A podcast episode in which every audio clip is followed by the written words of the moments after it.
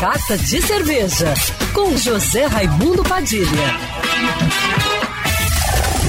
Alô, ouvintes da rádio Band News FM Rio, saudações cervejeiras, bem-vindos ao Carta de Cerveja de hoje. Começamos o ano com a esperança da vacina chegar, mas enquanto ela não chega, ficamos mais tempo em casa e usamos cada vez mais a internet. E uma assinatura de cerveja é uma mão na roda nessas horas.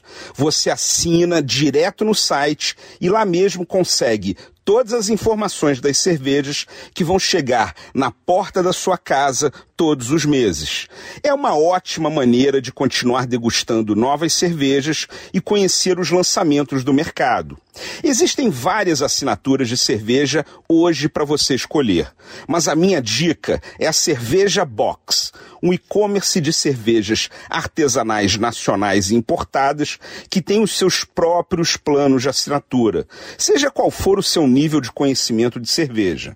Mas também tem planos exclusivos, como o clube de assinatura exclusivo Everbrew, a cervejaria de Santos, que nasceu em 2016 com o propósito de fazer cervejas extremas no aroma e no paladar e tem as cinco primeiras colocações entre as top IPAs do aplicativo Untapped serão dois tipos de assinatura.